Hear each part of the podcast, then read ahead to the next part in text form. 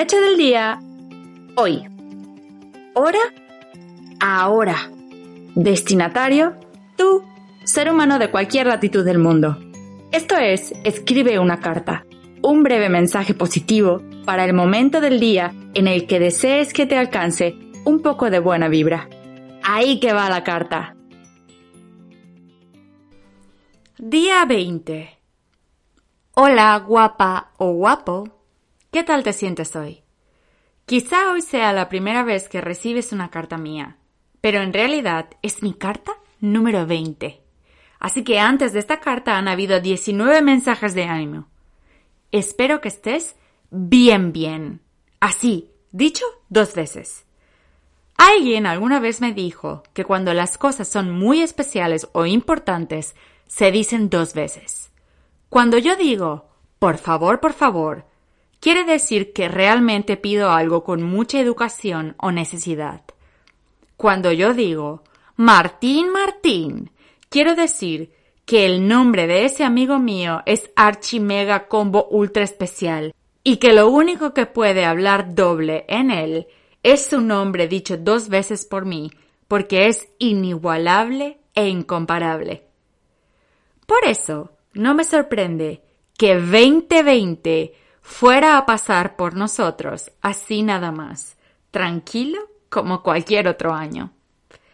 Pensé que solo me iba a afectar a mí, que el cambio de década solo iba a sacudirme a mí y darme la oportunidad para replantearme prioridades en la vida y animarme a encontrar mi propósito.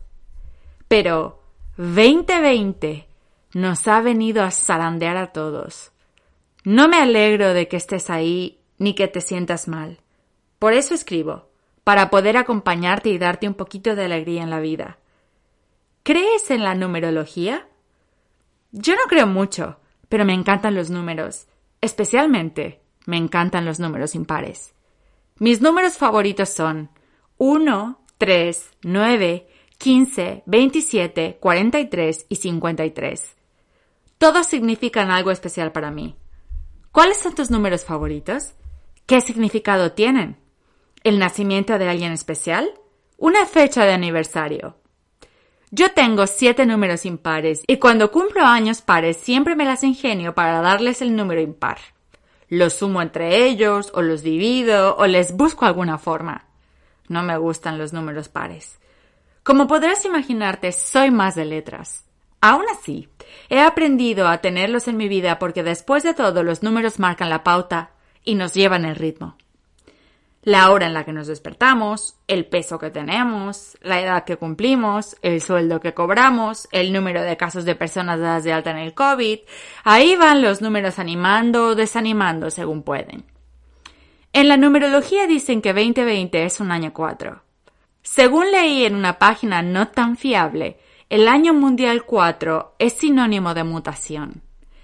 Este doble 20 significa que tenemos que ser conscientes de nuestros actos y nos invita a acompañar el progreso de la humanidad con una voluntad sincera. Dicen que en 2020 estar unidos será la clave para lograr un cambio. Qué fuerte, ¿no? Uno ya no sabe qué creer en estos días, pero sí sabe qué sentir.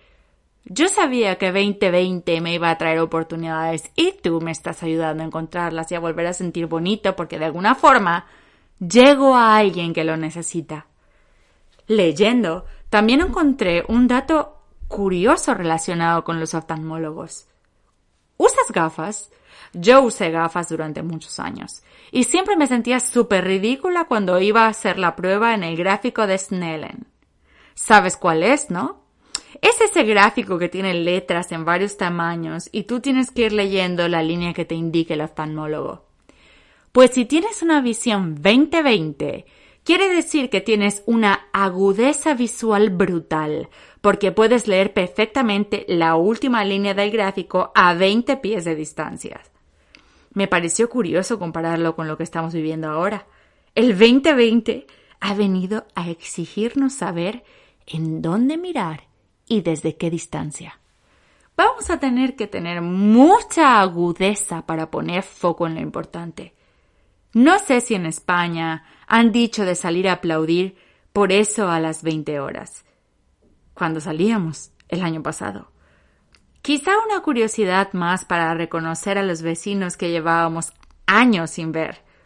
De la misma forma que 2020 en números romanos se escribe MMXX, que yo leo como doblemente mexicana, doblemente fuerte, doblemente presente para un país que también tiene insomnio, también duele y que sobre todo también ama.